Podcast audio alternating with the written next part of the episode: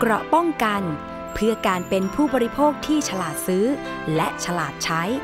ในรายการ ภูมิคุ้มกัน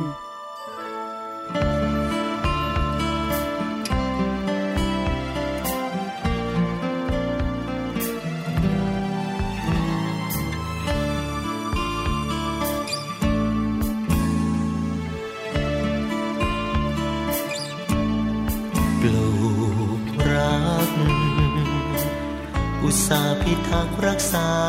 ไว้ ชื่นชอชูใบปลูกรักไว้ไม้ดอมดมพรวนดินรดน้ำเช้าคำรำชมแดดลมนี้ให้พระสองดอกใบฉันถนอมหอมไว้ ชูชูใจไม่ได้มาเมินโอ้รักน่าน้อยใจนักรักรังลาปกปักรักษาปลูกเจ้ามาหวังชมเพลินเฝ้าคอยน้อยใจไมิได้ลวงเกินเจริญแล้วรัก ทำลายจิตตรมรักเคยชมกลับช้ำ ยิ่งช้ำระกำช้ำในหรือไทย รักมาลาย กลับลายหายไป ใครเขาชิงดวงใจ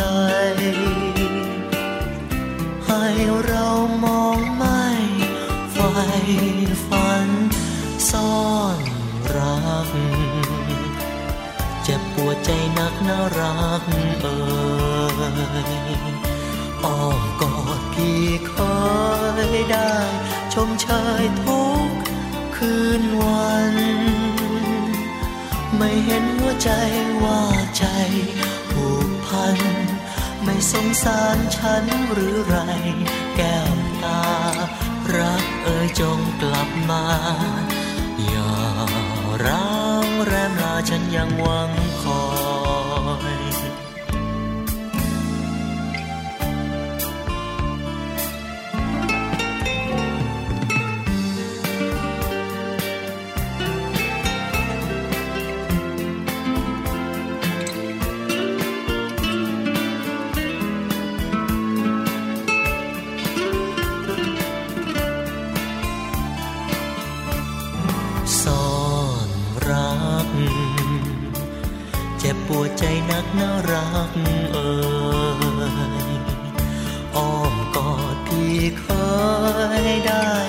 มเชยทุก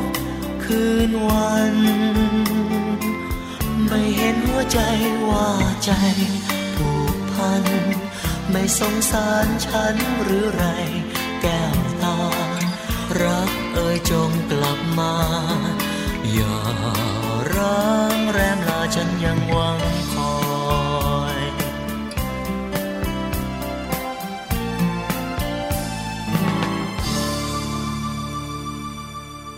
สวัสดีค่ะ คุณผู้ฟังคะกลับมาพบกับรายการภูมิคุ้มกัน รายการเพื่อผู้บริโภคกันอีกครั้งหนึ่งแล้วนะคะ วันนี้ค่ะตรงกับวันพุธที่ 5 ตุลาคม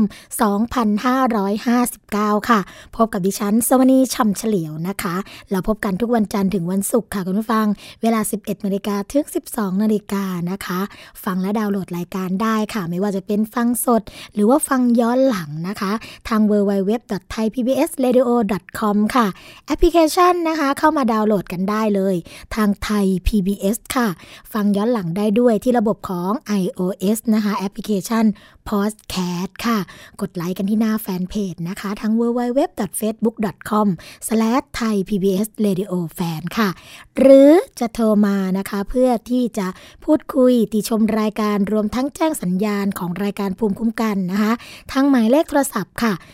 02 7902666 นะคะ และสถานีวิทยุชุมชนที่เชื่อมโยงสัญญาณค่ะ แล้วก็ฟังไปพร้อมๆกับเราในขณะนี้นะคะ ก็ขอสวัสดีไปยังสถานีวิทยุชุมชนคนหนองย่าไซ จังหวัดสุพรรณบุรีค่ะ FM 107.5เมกะเฮิรตสถานีวิทยุชุมชนปฐมสาคร FM 106.25เมกะเฮิรตสถานีวิทยุชุมชนคนเมืองลี้จังหวัดลำพูน FM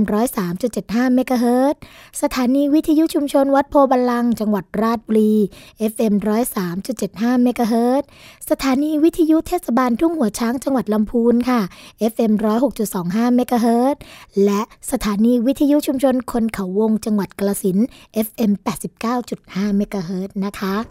วันนี้ค่ะสวนีก็มีข้อมูลดีๆนะคะ รวมทั้งประเด็นดีๆ มาฝากคุณผู้ฟังกันค่ะ โดยเฉพาะช่วงนี้ใช่ไหมคะ เป็นเทศกาลถือศีลกินเจ หลายคนก็กำลังที่จะบริโภคค่ะ บริโภคต้องบอกว่าบริโภคเลยนะคะเรื่องของผักก็ดีอะไรก็ดีที่เป็นประโยชน์กับสุขภาพนะคะ แต่คุณผู้ฟังคะ อืม คนที่จะบริโภคผักนะคะในช่วงเทศกาลถือศีลกินเจแบบนี้เขาก็บอกว่า จะต้องเป็นผักที่ปลอดภัยปลอดสารพิษด้วยใช่ไหมคะ การที่เราจะไปซื้อผักตามท้องตลาดมาเนี่ย บางครั้งเราก็ไม่แน่ใจนะคะว่าผักเหล่านั้นเนี่ยมีความปลอดภัยมากน้อยแค่ไหน หลายคนก็เลยบอกว่าอะถ้าอย่างนั้นคงต้องปลูกกินเองหรือเปล่านะคะ ลูกกินเองก็เป็นทางเลือกหนึ่งค่ะที่เราสามารถทำได้ แต่หลายคนก็ค้านในใจว่ามันมีข้อจำกัด ข้อจำกัดที่ว่าก็คือว่าเรื่องของพื้นที่ก็ดีเรื่องของเวลาก็ดีนะคะหรือ ไม่รู้ว่าจะปลูกอะไร เออ อันนี้สำคัญเหมือนกันนะคะ วันนี้ค่ะเราจะมาพูดคุยกันกับผู้เชี่ยวชาญเรื่องของการปลูกผักกันนะคะเขาไม่เฉพาะแค่ปลูกผักสวนครัวนะคะคุณผู้ฟัง แต่ยังปลูกสารพัดผักที่อยู่ในบ้านเลยค่ะ เพราะว่าเขาเชื่อว่าแหล่งอาหารที่สำคัญที่สุดก็คืออยู่ในบ้านของเราเองนะคะ วันนี้ค่ะเราจะมาพูดคุยกันกับคุณกำพลจิตนังค่ะ ผู้บริโภคที่กำลังดำเนินโครงการสวนผักในบ้านกันตอนนี้อยู่ในสายกับเราเรียบร้อยแล้วค่ะคุณผู้ฟังคะสวัสดีค่ะ คุณกำพลคะครับ สวัสดีครับ ค่ะ เป็นไงบ้างคะ ช่วงนี้พืชผักในบ้านอุดมสมบูรณ์ไหมคะ เพราะว่าฝนตกใช่ไหมคะ ตอนนี้ที่ภาคใต้ฝนตกไหมเอ่ยอ่าตกครับ ตอนนี้ก็กำลังตกครับแต่ก็ถือว่าเป็นโชคดีครับไม่ต้องรดน้ำผักครับ อ๋อ พูดกันเรื่องผักค่ะ เพราะว่าช่วงนี้เนี่ย ในช่วงเทศกาลพอดีนะคะ เป็นเรื่องของการถือสินกินเจกันหลายคนก็ต้องแบบโหซื้อผักมาทำกับข้าวทีเนี่ยเยอะมากเลยนะคะ ในแต่ละมือ้อ แล้วก็ไม่แน่ใจว่าผักที่ตัวเองซื้อมาเนี่ย เป็นผักที่มีความปลอดภัยปลอดสารจริงหรือเปล่าเพราะว่าบางทีหน้าถุงนี่เขียนว่าปลอดสารเลยนะคะ แต่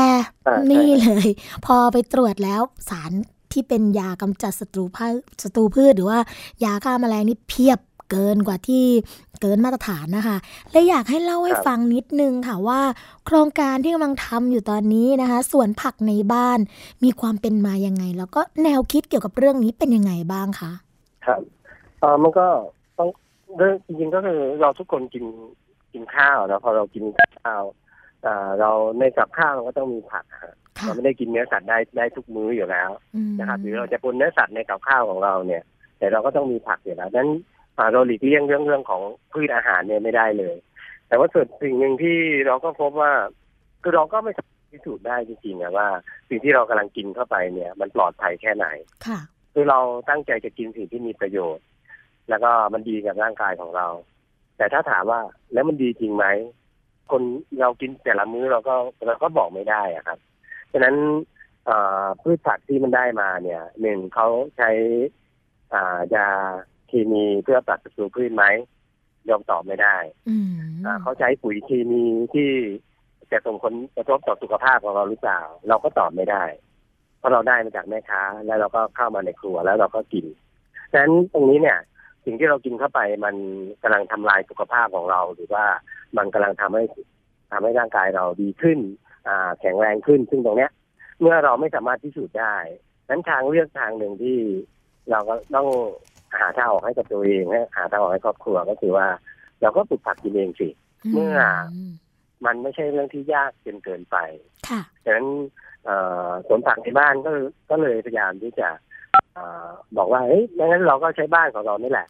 อ่าเปลี่ยนจากที่อยู่อาศัยก็มาเป็นพื้นที่ผลิตอาหารได้ค่ะทั้งอะไรที่เรากินเราก็ปลูกสิ่งนั้นเลยฮะอ๋อก็คือเปลี่ยนพื้นที่ว่างๆในบ้าน พื้นที่เล็กๆน้อยๆที่อ่า เราคิดว่าเราจะปลูกอะไรได้บ้าง เช่นถ้าเป็นที่ร่ม มันมีร่มเงา มันมีชายคาบ้านอยู่ค่ะอาจจะไม่ได้โดนแดดเยอะ ก็อืมมาดูว่าแล้วผักอะไรล่ะที่เขาไม่ได้ชอบแดดมากมายอืมตรงไหนที่เป็นที่โล่งหน่อย เป็นสนามหญ้า เป็นที่ที่โดนแดดอ่า วันหนึ่งอาจจะสี่ห้าชั่วโมงหกชั่วโมงก็ อ่าปลูกผักที่เขาอ่าชอบแดดเยอะๆดังนั้นเราก็มาดูตรงเนี้ยฮะ ทำเปลี่ยนพื้นที่เล็ก ๆ ในบ้านให้เป็นพื้นที่ผลิตอาหารให้ได้อืมอย่างนี้พอที่จะเล่าให้เราฟังได้ไหมคะว่า ตอนนี้ที่บ้านของคุณกำพลนะคะ มีปลูกอะไรครับบ้างไม่เราเชื่อเลยค่ะว่า ไม่ใช่พวกผักคะน้าผักบุ้งแน่นอนนะคะ อยากให้เล่าให้ฟังนิดนึงค่ะว่ามีอะไรที่น่าแบบ โอ้เผยแพร่ให้กับคุณผู้ฟังได้รับฟังกันนะคะอืมครับ คือคือที่บ้านเนี่ยตอนนี้เนี่ยอ่าหลักการของการปลูกผักของเราเนี่ยก็คืออ่าเราเรียกว่าเป็นแปลงสมรมนะฮะหมายถึงว่าในในหนึ่งแปลงผักในหนึ่งหลุมผักเนี่ยเราจะปลูกผักที่หลากหลายมากอ่ายกตัวอย่างเช่นอ่าแปลงผักกลางแจ้งเนี่ย ตอนนี้เนี่ยในแปลงขนาดหนึ่งเมตรคูณสี่เมตรอะนะครับค่ะอ่ากว้างหนึ่งเมตรคูณสี่เมตรเนี่ย เราก็จะมีตั้งแต่ผักกวางตุ้งอ่ามีหัวผักกาดมีผักโขมแดง ผักโขมเขียว ผักโขมขาวอ่า มีวอเตอร์เครสอ่ามีกะเพรานะครับ มีผักกาดนกเขาอืมอ่าแล้วก็มีผักอื่นๆนะฮะอีกที่ที่เราก็เติมไปมีข้าวโพดด้วยอ่าค่ะแต่ว่าวิธีการปลูกก็คือว่าเราจะปลูกหนึ่งก็คือปลูกหลากหลาย เพื่อเราสามารถที่จะเก็บกินได้ให้มันหลากหลาย ปลูกจำนวนต้นเนี่ยไม่เยอะ แต่แต่เพิ่มความหลากหลายของมัน แล้วก็อ่าลำดับการเจอแสงเราก็ต้องมาดูว่า เออแสงจะกระทบช่วงไหนค่ะ แล้วก็เราควรจะปลูกให้ถี่แค่ไหนกันนะฮะแต่ว่าในหนึ่งแปลงเนี่ยเราก็จะปลูกปลูกให้มันเยอะมากที่สุดอืมแต่ละแต่ละชนิดอ่าอย่างเช่นว่าโพสเทรสเนี่ยเขาไม่ได้ชอบแสงมากดังนั้นเราก็ปลูกใต้ปลูกใต้ต้นกะเพราได้อืมอ่าใต้ต้นโหระพาได้ค่ะอย่างเนี้ยฮะฉะนั้นอ่าผักไหนที่ชอบแสงเยอะก็ปลูกเขาก่อนอย่างเช่นข้าวโพดเราก็ปลูกเขาพอเขาเริ่มโตเราก็จะเติมหัวผักกาด เราเริ่มเติมผักฟางตุ้งเราเติมคะน้าลงไปได้ เพราะว่าเขาก็จะไม่แย่งกันหนึ่งคือเขาไม่แย่งแสงกันค่ะสองก็คือปุ๋ยเขาก็ไม่แย่งกันเพราะอะไรครับเพราะว่ารากของเขาเนี่ย จะอยู่ระดับของดินเนี่ยแตกต่างกันฉะนั้นเขาก็จะไม่แย่งเรื่องอาหารอ่าผักแต่ละชนิดเนี่ยเขาก็จะเอื้อเอื้อกันไปอืมนั้นในหนึ่งแปลงเนี่ย เราก็จะกินหมุนเวียนได้ตลอดนะครับ แล้วเราถ้าเราทำแบบนี้หลาย ๆ แปลงเนี่ย เราก็จะมีผักที่หลากหลาย วันนี้เราเบื่อผักฟางตุ้งเราก็จะเปลี่ยนไปอ่า ไปกินผักโขมค่ะเห็นไหมฮะอ่าเรามีผักบุ้งอยู่ด้วยนั้นเราก็จะเปลี่ยนอีกมื้อนี้เราก็เปลี่ยนไปเรื่อยอืๆนั้นสามสี่มื้อเรากลับมาที่ผักเดิมสักครั้งหนึ่งเราก็จะไม่เบื่อค่ะถ้าเป็นผักเอ่ออย่างเช่น ถ้าเป็นแปลงผักเถาเนี่ย ตอนนี้เราปลูกอ่าถั่วฝักยาวนะครับค่ะอ่าเราปลูกอ่ามาราขี้นก เราปลูกผักแหม่เราปลูกอ่าบวบนะครับอืมแล้วก็อ่ามีถั่วฝักดาบมี อ่าอัญชันขาว อัญชันม่วงค่ะอ่ามีฟักทองอ่าอีกสองสามชนิดนะครับ ก็คือปลูกปนๆกัน ในหนึ่งหลุมเนี่ยอืมเราใช้หลายหลายชนิดค่ะอ่าอย่างหลักการเดียวกันเลยครับว่าคือเขาเขาเอื้อเขาอยู่กันได้อ่าและอีกอย่างหนึ่งก็คือว่า พอเขาหลายชนิดเนี่ยเราปลูกเขาหลายชนิดเนี่ย อายุเขาก็แตกต่างกันอ่าพอถั่วฝักยาวเขาเริ่มเริ่มไม่ให้ผลผลิตแล้วแต่เรายังมีพวกม้าขี้นกเรายังมี พวกบวบอ่าที่อายุเขายืนเนี่ยนะฮะค่ะอ่าหรือว่าพวกอ่าสาวรสป่า ซึ่งเขาอายุได้สองสามปี ซึ่งเราสามารถเขายอดมาแกงเรียงมาผัดอะไรได้อยู่ตลอดผักบางชนิดอายุเขาไม่เยอะมาก แต่ว่าถ้าเราปลูกเขา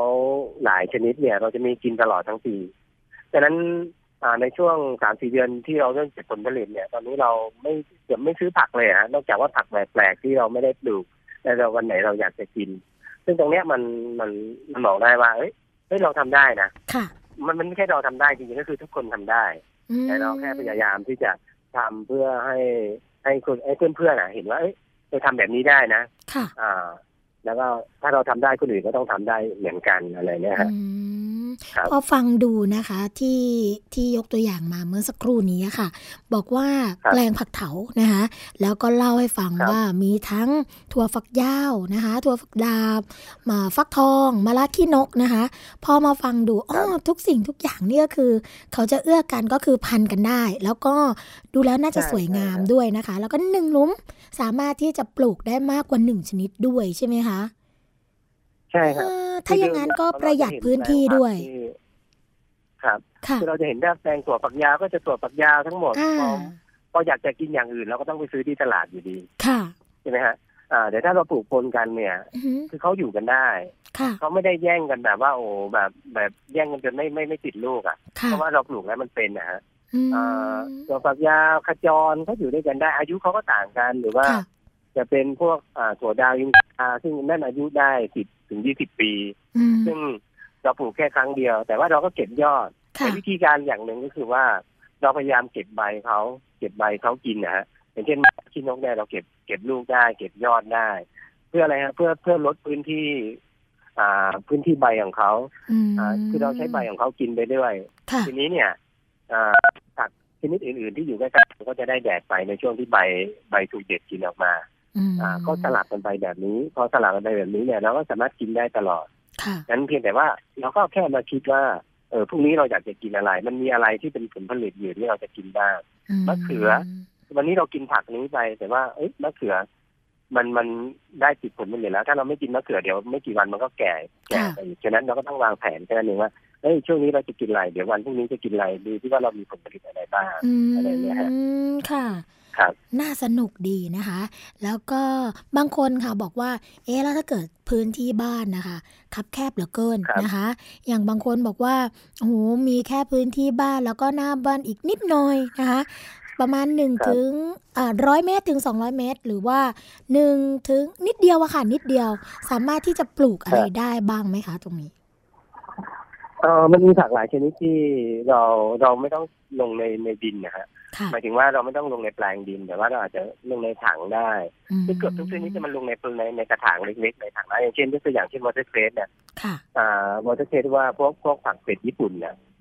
อ่าบางคนก็เรียกผักน้ำนะฮะค่ะซึ่งซึ่งมันอ่าพวกนี้เนี่ยเขาไม่ต้องเขาไม่ได้ชอบแดดอ่าฉะนั้นเนี่ยเราปลูกไว้ตามชายคาหรือว่าในบ้านได้เราปลูกใส่ใส่ถังหรือว่าใส่อ่ากระถางเล็กๆนะฮะหรือว่าค่ะใส่ถังก็ได้อืมอ่าเพราะว่าเขาก็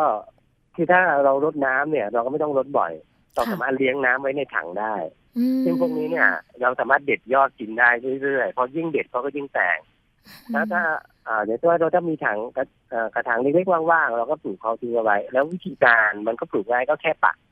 แล้วก็รดน้ำดินก็ใช้เป็นพวกดินกาเนี่ยฮะเราอาจจะใส่พวกอ่าเศษใบไม้เราใส่เศษอ่าปุ๋ยคอกอ่า พวกขี้งัวพวกอะไรพวกเนี้ยลงไปค่ะไม่ต้องใส่ปุ๋ยเคมีมันก็จะดีต่อสุขภาพเราเองฉะนั้นอ่าถ้าเราคิดว่าเอ้ยเราเราไม่มีพื้นที่เลยอะมันเราอยู่แฟลตเราอยู่อพาร์ตเมนต์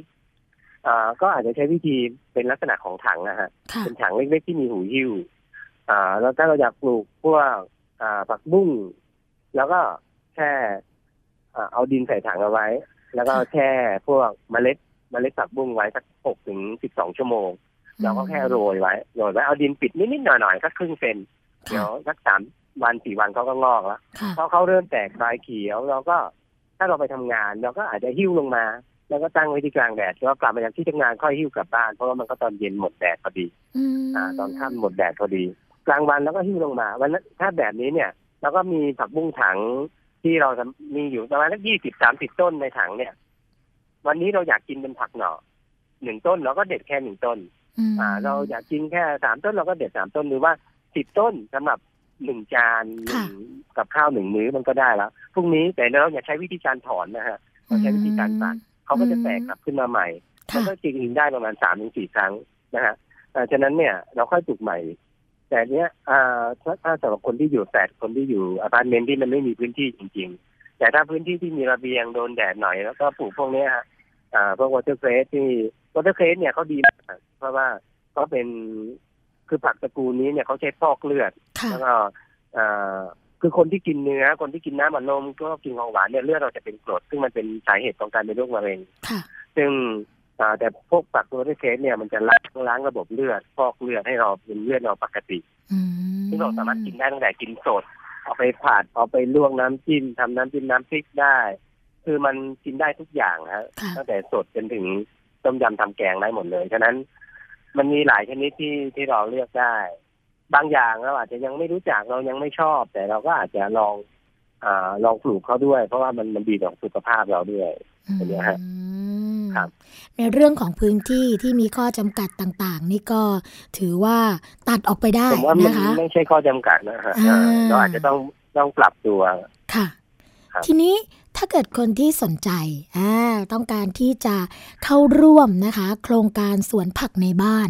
แบบนี้สามารถที่จะขอคำแนะนำจากคุณกำพลได้ยังไงบ้างคะมีช่องทางตรงไหนได้บ้างเอ่ยเอ่อเรามีมีกลุ่ม Facebook อยู่อะครับอ่าค่ะใช้ชื่อว่าสวนผักในบ้าน ก็อาจจะแอดเข้าไปขอขอเพิ่มเข้าไปในกลุ่มสมาชิกในกลุ่มฮะแล้วก็มันจะมีการแลกเปลี่ยนเมล็ดพันธุ์พืชค่ะอ่าหลาย ๆ ชนิดนะฮะอยู่ในกลุ่ม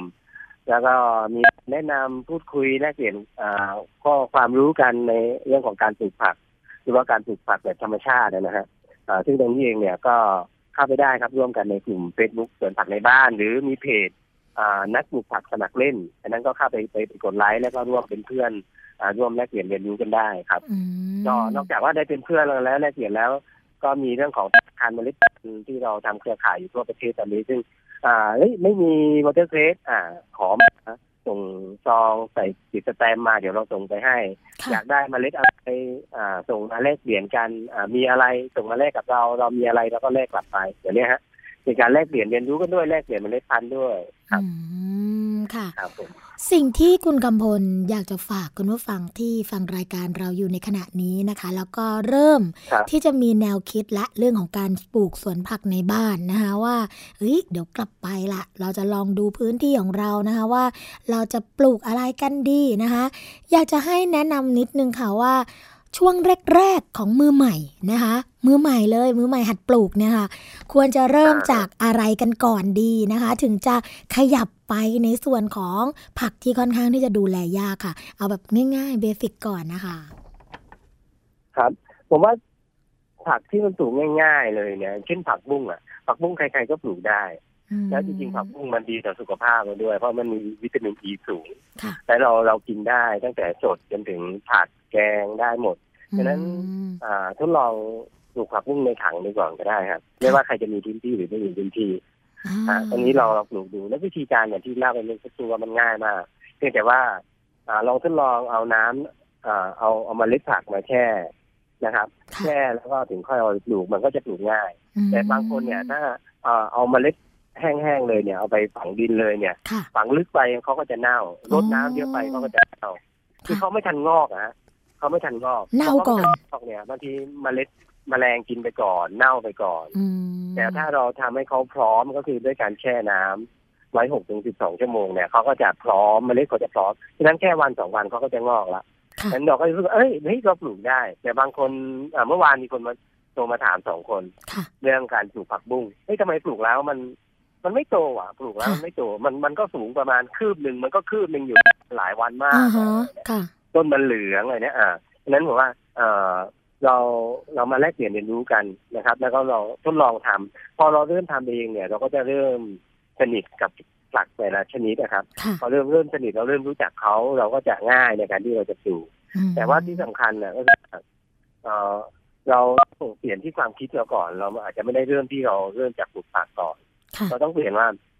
คือถ้าเราไม่เชื่อว่าผักที่เราซื้อจากตลาดมันปลอดภัยอะเราก็ต้องเลิกที่จะทำร้ายตัวเองนะฮะ หรือว่าเลิกที่จะเสี่ยง แต่เราควรจะเปลี่ยนมาเพื่อจะกลับมาดูแลตัวเองค่ะนะฮะให้เวลากับกับตัวเองกับครอบครัวด้วย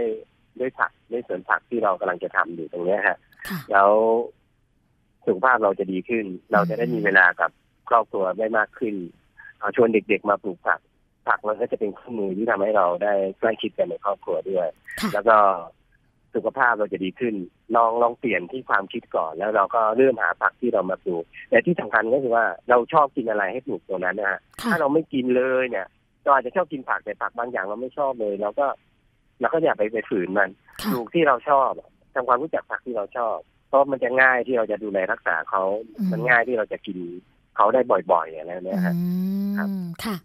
โอ้วันนี้นะคะคุณผู้ฟังที่ติดตามฟังรายการภูมิคุ้มกัน ก็คงจะได้ประโยชน์เกี่ยวกับเรื่องของ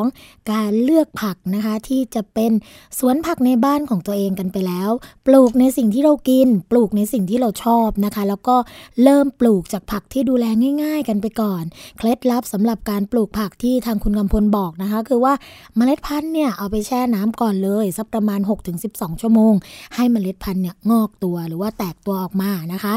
ไม่จะดีกว่าการที่เราจะเอาไปลงดินซะทีเดียวเพราะไม่งั้นเดี๋ยวเน่ากันไปบ้างก่อนที่จะโตนะคะหรือว่าก่อนที่จะงอก วันนี้รายการภูมิคุ้มกันค่ะ ต้องขอขอบพระคุณคุณกำพลจิตนังนะคะ ผู้บริโภคที่กำลังดำเนินโครงการสวนผักในบ้านค่ะ ที่มาให้ข้อมูลกับเราแล้วก็แลกเปลี่ยนเรียนรู้กับเราในวันนี้ หวังว่าโอกาสต่อไปนะคะ เราคงได้มาพูดคุยในประเด็นอื่น ๆ ที่น่าสนใจกันอีกครั้งหนึ่งวันนี้ขอบคุณมากนะคะ ครับครับยินดีครับ ค่ะ สวัสดีค่ะ ก็ เป็นผู้บริโภคนะคะ ตัวอย่างเลยแหละ เพราะว่าตอนที่เราได้ข้อมูลเกี่ยวกับเรื่องของการปลูกสวนผักในบ้านตรงนี้นะคะต้อมรับว่าน่าสนใจจริง ๆ แล้วก็อยากจะพูดคุยกับคุณกำพลเกี่ยวกับเรื่องนี้ จนได้มาพูดคุยนะคะก็พบว่าจริง ๆ เรื่องของการปลูกผักในบ้านเนี่ยไม่ใช่เรื่องยาก เรื่องของพื้นที่ก็ไม่ใช่ข้อจำกัดนะคะ เราสามารถที่จะใช้พื้นที่ของเราเนี่ยในการที่จะรังสรรค์สิ่งที่เรียกว่าสุขภาพของเราได้ได้ค่ะ สุขภาพสร้างได้ด้วยตัวเองนะคะ คุณผู้ฟังคะช่วงแรกค่ะของรายการภูมิคุ้มกัน เราคงจะพักกันไว้สักครู่หนึ่งเดี๋ยวมาพบกับช่วงที่ 2 ของรายการ พร้อมกับนานาสาระดีๆ ที่สวนีนำมาฝากคุณผู้ฟังอีกเช่นเคย พักกันสักครู่นะคะ เกราะป้องกัน เพื่อการเป็นผู้บริโภคที่ฉลาดซื้อ และฉลาดใช้ ในรายการ ภูมิคุ้มกัน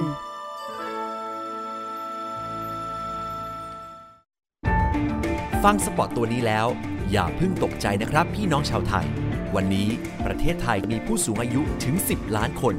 จำนวนผู้สูงอายุจะมีมากกว่าเด็กและวัยรุ่นหนึ่งใน 10 ต้องอยู่ตามลำพัง อายุจะยืนยาว แถมยังเจ็บป่วยและยากจน คุณคงไม่อยากเป็นหนึ่งในนั้นใช่ไหมครับ เตรียมตัวให้พร้อมตั้งแต่วันนี้ หัวใจไม่มีวันชรา ไทย PBS ติดปีกความคิด การรับชมไทย PBS ในวันนี้ จะไม่จำกัดอยู่แค่ช่องทางเดิมๆอีกต่อไป เพราะนอกจากช่องทางที่คุณคุ้นเคยแล้ว เรายังมีช่องทางที่หลากหลายมากขึ้น ทั้งเว็บไซต์ YouTube Facebook และโซเชียลมีเดียอื่น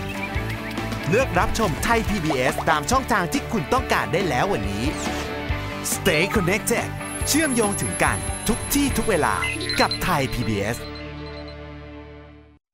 คุณเชื่อหรือไม่ ครีมหน้าใสขาวเร่งกระปุกเดียวเอาอยู่ 3 วันเห็นผล กาแฟลดความอ้วนเร่งด่วน 7 วันลดลง 10 กิโล ผลิตภัณฑ์เสริมอาหารผิวขาววิ่งเปล่งประกายออร่าภายในหนึ่งสัปดาห์ ถ้าคุณเชื่อ คุณกำลังตกเป็นเหยื่อโฆษณาโอ้อวดเกินจริง อยากสวยอย่าเสี่ยง อย่าหลงเชื่อคำโฆษณา ผลิตภัณฑ์สุขภาพโอ้อวดเกินจริง อยากสวยแบบไม่เสี่ยง ค้นหาความจริงที่ถูกต้องได้ที่ www.oy.com หรือ Oy Smart Application ด้วยความปรารถนาดีจากสำนักงานคณะกรรมการอาหารและยากระทรวงสาธารณสุข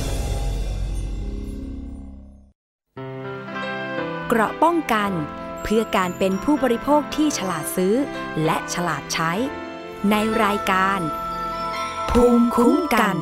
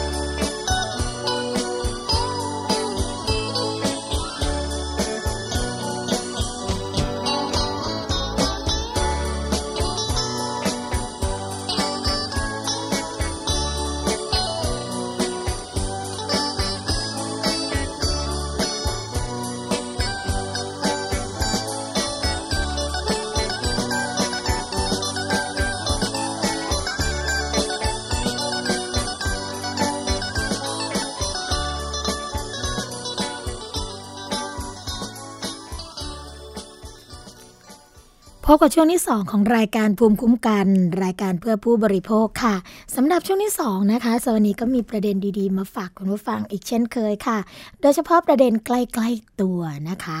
ประเด็นที่เกี่ยวข้องกับผู้บริโภคโดยตรงอย่างเรานี่แหละค่ะ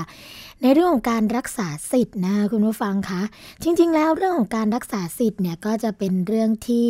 ทางนิตยสารฉลาดซื้อนะเขาก็จะมีข้อมูลดีๆ มาฝากคุณผู้ฟังกันอยู่แล้ว แต่ว่าวันนี้ค่ะก็จะหยิบยกมาหนึ่งเรื่องนะคะ เกี่ยวกับเรื่องของนี่เลยนะคะ เรื่องของการดูแลผู้สูงวัยใช้ยาปลอดภัยและเป็นสุขค่ะ เรื่องนี้นะคะเป็นเรื่องในคอลัมน์ เรื่องเล่าเฝ้าระวังค่ะ ของเภสัชกรพานุโชตทองยังนะคะ ซึ่งก็เป็นเภสัชกรประจำอยู่ที่สำนักงงานสาธารณสุขจังหวัดสมุทรสงครามค่ะ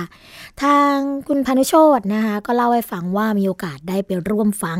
การนำเสนอผลงานทางวิชาการของเจ้าหน้าที่โรงพยาบาลในจังหวัดนะคะแล้วก็มีน้องพยาบาลเนี่ยได้เล่าประสบการณ์ที่พบปัญหา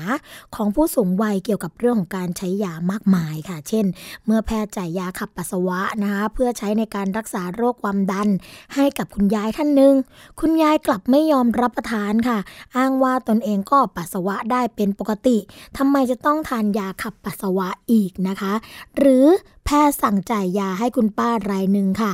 รับประทานครั้งละครึ่งเม็ดนะคะ เจ้าหน้าที่ก็เข้าใจค่ะว่าแกรับประทานยาตามที่ให้จนครบ เพราะว่ายาหมดตามเวลานะคะแต่มารู้ภายหลังค่ะว่า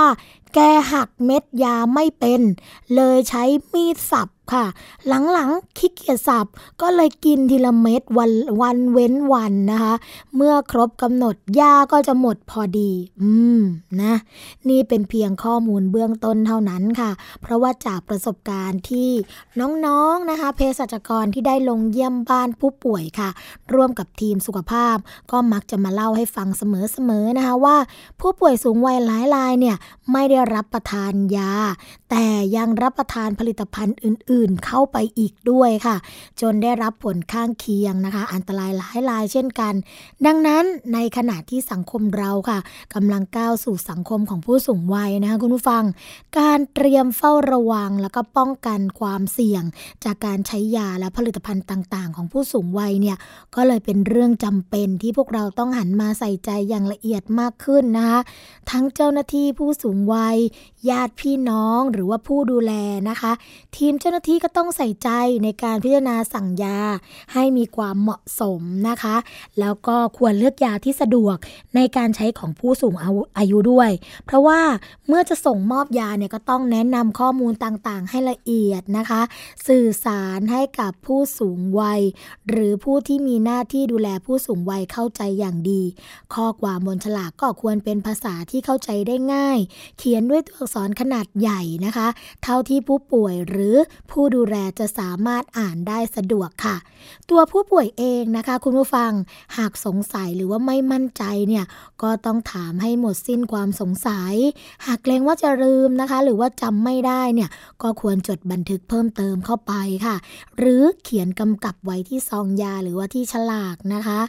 ญาติหรือว่าผู้ดูแลผู้ป่วยเนี่ยก็ต้องพยายามด้วยนะคะ สังเกตให้ดีว่าผู้ป่วยรับประทานยาตรงตามคำแนะนำหรือเปล่า แล้วก็หมั่นสังเกตอาการของผู้ป่วยค่ะ ว่ามีอาการผิดปกติหรือเปล่านะคะ หากมีอาการผิดปกติก็ควรสอบถามผู้ป่วยให้ละเอียดค่ะ เช่น เกิดอาการเมื่อไรผู้ป่วยได้รับประทานผลิตภัณฑ์อื่น ๆ ร่วมด้วยหรือเปล่า และที่สำคัญค่ะ ทั้งผู้ป่วยและก็ญาติ หรือว่าผู้ดูแลผู้ป่วยเนี่ยก็ไม่ควรซื้อผลิตภัณฑ์อื่น ๆ นะคะ ตามคำโฆษณา เพราะว่าผู้ป่วยสูงวัยที่มีโรคประจำตัวหรือว่า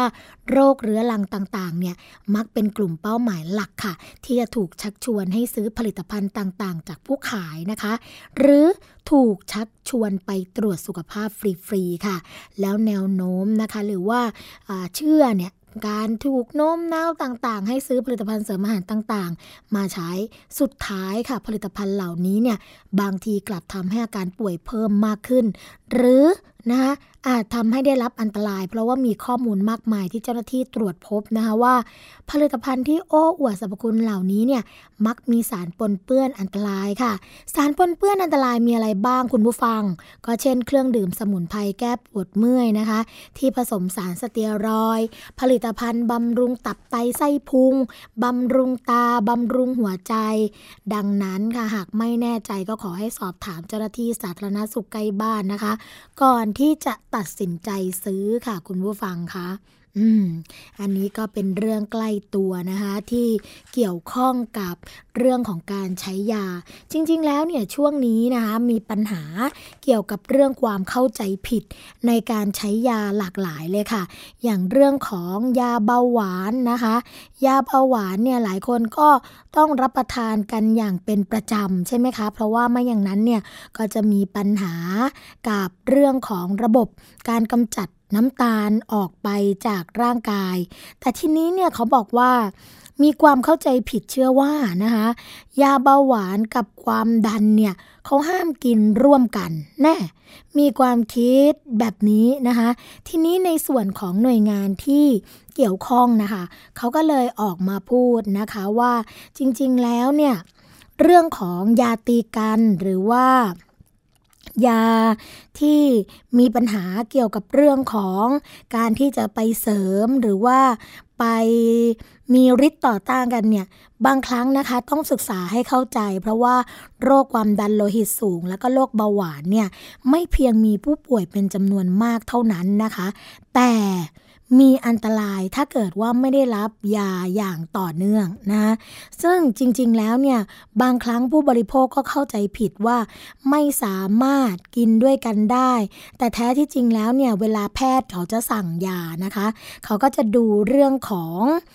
ปริมาณเรื่องของความแรงของยาอยู่แล้ว เพราะฉะนั้นเนี่ยสามารถที่จะ กินด้วยกันได้ เพราะว่าเป็นการควบคุมโรคที่ดีที่สุด เพียงแต่ว่าต้องกินตามคำแนะนำของแพทย์เท่านั้นนะคะ อันนี้ก็เรื่องของความเข้าใจผิดเรื่องของการรับประทานยาเบาหวานกับยาความดันนะคะ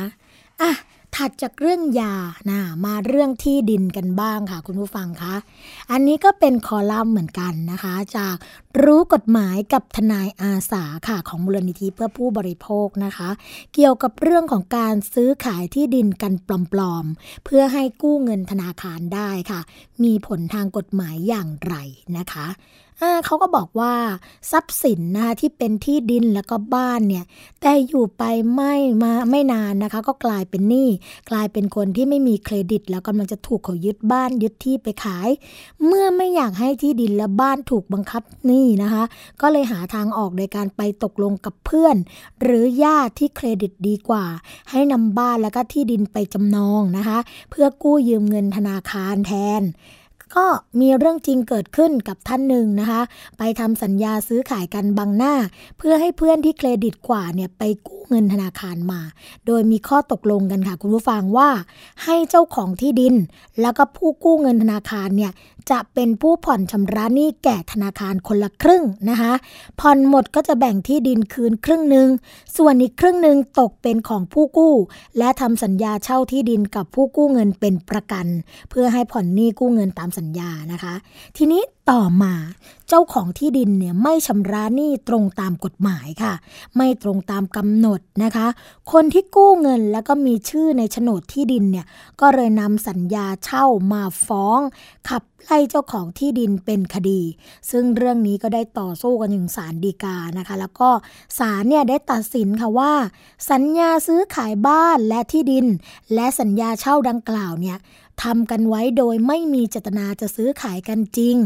หรือ เช่ากันจริงนะคะ จึงเป็นเจตนาลวง ไม่มีผลบังคับใช้ตามกฎหมายค่ะ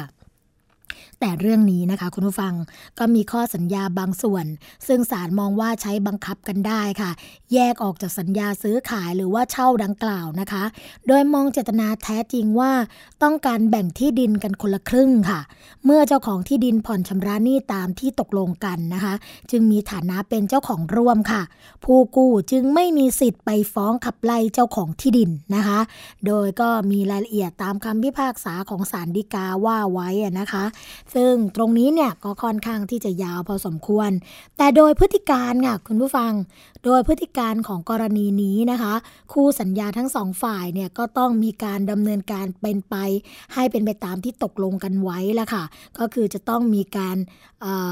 อะไรล่ะ แบ่งทรัพย์สินกันให้ถูกต้องนะคะ ข้อตกลงส่วนนี้เนี่ยก็จะสามารถ ตรงตามเจตนาลมแต่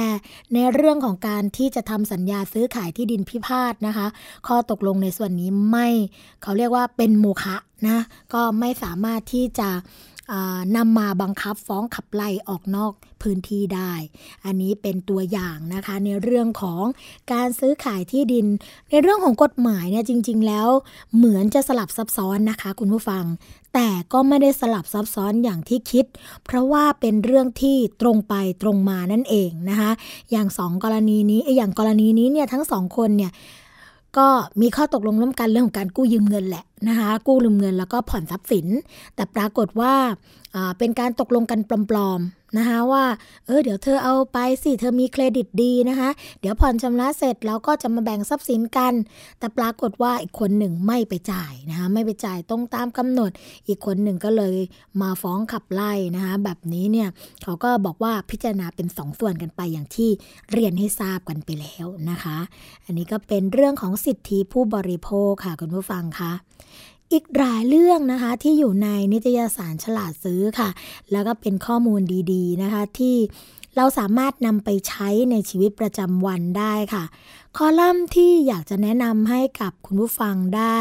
ติดตามกันก็คือเรื่องของการทดสอบค่ะ เพราะว่าการทดสอบในนิตยสารฉลาดซื้อเนี่ยมันจะเป็นข้อมูลที่บอกถึงยี่ห้อ รุ่นต่างๆ เอาไว้นะคะ ก็อย่างที่เคยเรียนให้ทราบไปแล้วว่า ไม่จำเป็นที่จะต้องมาเดากันนะคะ อย่างยี่ห้อ A ยี่ห้อ S ยี่ห้อ R ต่างๆ นานา ยี่ห้อ L นะคะ อันนี้ไม่ต้องมาเดากันให้เสียเวลา เพราะว่าจะมีบอกเอาไว้ในนิตยสารฉลาดซื้อแล้วค่ะ อย่าลืมนะคะสำหรับสถานีวิทยุชุมชนที่ต้องการที่จะ เชื่อมโยงสัญญาณกับรายการภูมิคุ้มกันเนี่ยก็สามารถที่จะเชื่อมโยงกันได้โดยการเข้าไปดูแบบฟอร์มนะคะที่อยู่ใน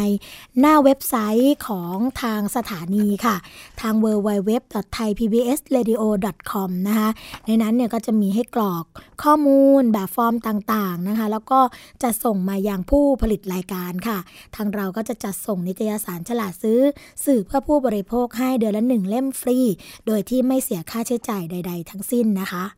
สำหรับรายการภูมิคุ้มกันรายการเพื่อผู้บริโภคค่ะ เราก็พบกันทุกวันจันทร์ถึงวันศุกร์นะคะ เวลา 11นาฬิกาถึง 12นาฬิกาค่ะดำเนินรายการโดยดิฉัน สวนีฉ่ำเฉลียว คุณชนาทิพย์ไพรพงศ์คุณยศพรพยุงสุวรรณค่ะ ซึ่งแต่ละท่านก็จะมี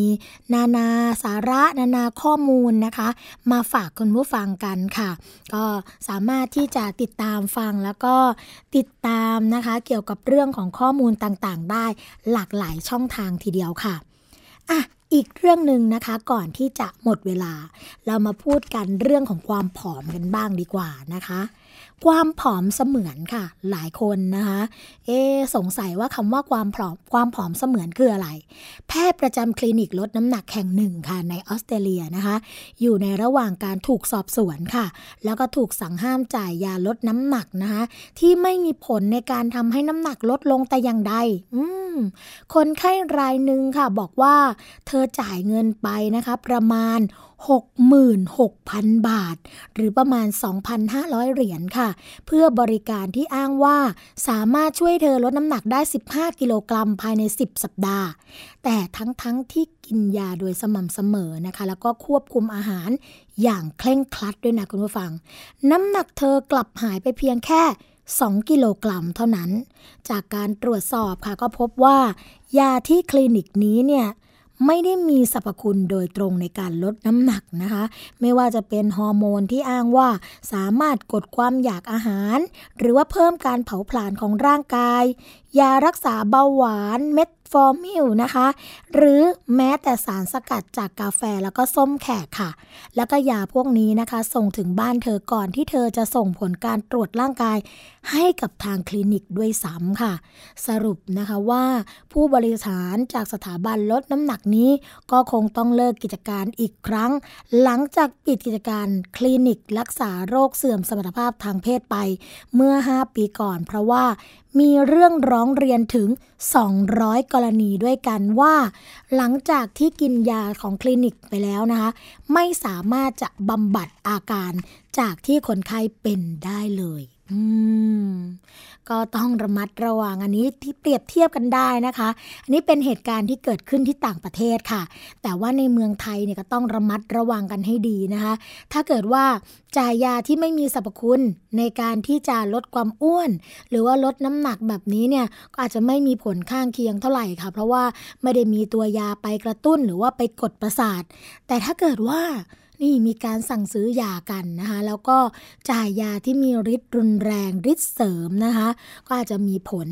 ทำให้เกิดอันตรายกับคุณผู้ฟังได้ด้วยค่ะอันนี้ก็เป็นข้อมูลที่เกี่ยวข้องกับสุขภาพนะคะ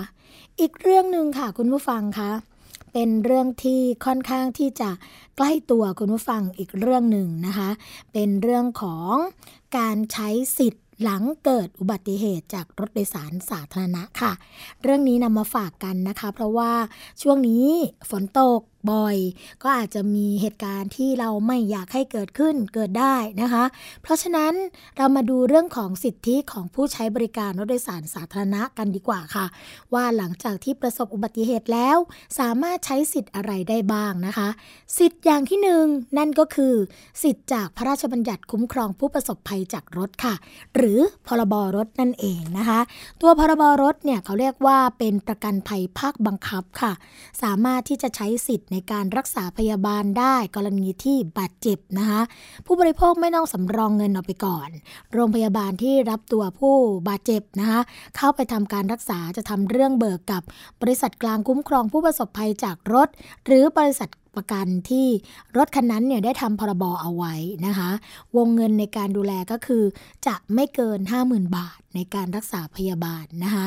ส่วนกรณีที่เสียชีวิตนะเราก็สามารถที่จะให้ญาติไปทำเรื่องนะคะ ในการที่จะเบิกเงินจากพรบคุ้มครองผู้ประสบภัยจากรถได้จำนวน 200,000 บาท ซึ่ง 200,000 บาทนี้นะคะ ถ้าเกิดมีการรักษาพยาบาลก่อนเสียชีวิต ก็จะหักค่ารักษาพยาบาลก่อนตามจริงนะคะที่เหลือก็จะเป็นเรื่องของค่าปลงศพไป ส่วนที่ 2 ก็คือประกันภัยภาคสมัครใจนะคะประกันภัยภาคสมัครใจก็จะเป็นประกันภัยชั้น 1 ชั้น 2 ชั้น 3 ของรถนั่นเอง ซึ่งตรงนี้เนี่ยก็ต้องมาดูว่ารถได้ทำประกันภัยภาคสมัครใจเอาไว้หรือเปล่า เป็นความคุ้มครองเท่าไหร่ต่อคนต่อครั้งนะคะก็ต้องมาดูกรมธรรม์กันค่ะสองส่วนนี้นะคะเป็นเรื่องของการใช้สิทธิ์หลังเกิดอุบัติเหตุ โดยที่เป็นสิทธิ์ขั้นพื้นฐานค่ะ ส่วนเรื่องของการฟ้องร้องดำเนินคดี เรื่องของการเจรจาไกล่เกลี่ยนะคะ อันนี้ก็ต้องขึ้นอยู่กับว่าไม่สามารถตกลงกันได้ หรือว่าไม่พึงพอใจในเรื่องของการช่วยเหลือชดเชยเบื้องต้นค่ะ มาถึงช่วงสุดท้ายของรายการภูมิคุ้มกันกันแล้วค่ะ คุณผู้ฟัง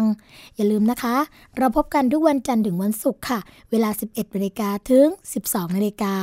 สำหรับวันนี้ สวัสดีและรายการภูมิคุ้มกันคงต้องขอลาไปก่อน พบกันใหม่ในวันต่อไป สวัสดีค่ะ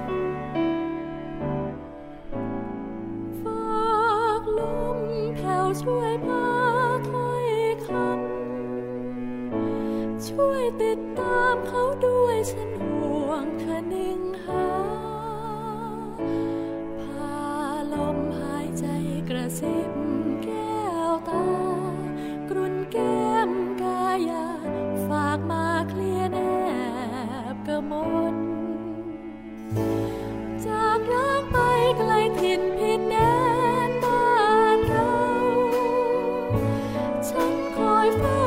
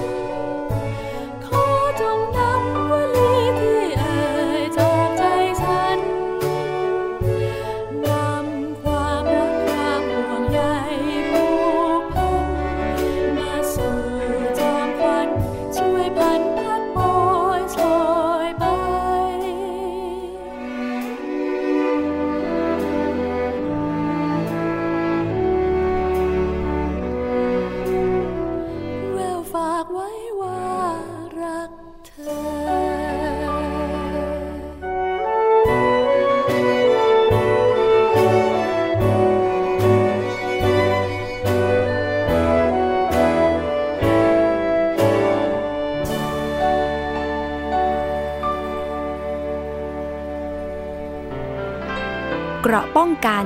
เพื่อการเป็นผู้บริโภคที่ฉลาดซื้อ และฉลาดใช้ ในรายการ ภูมิคุ้มกัน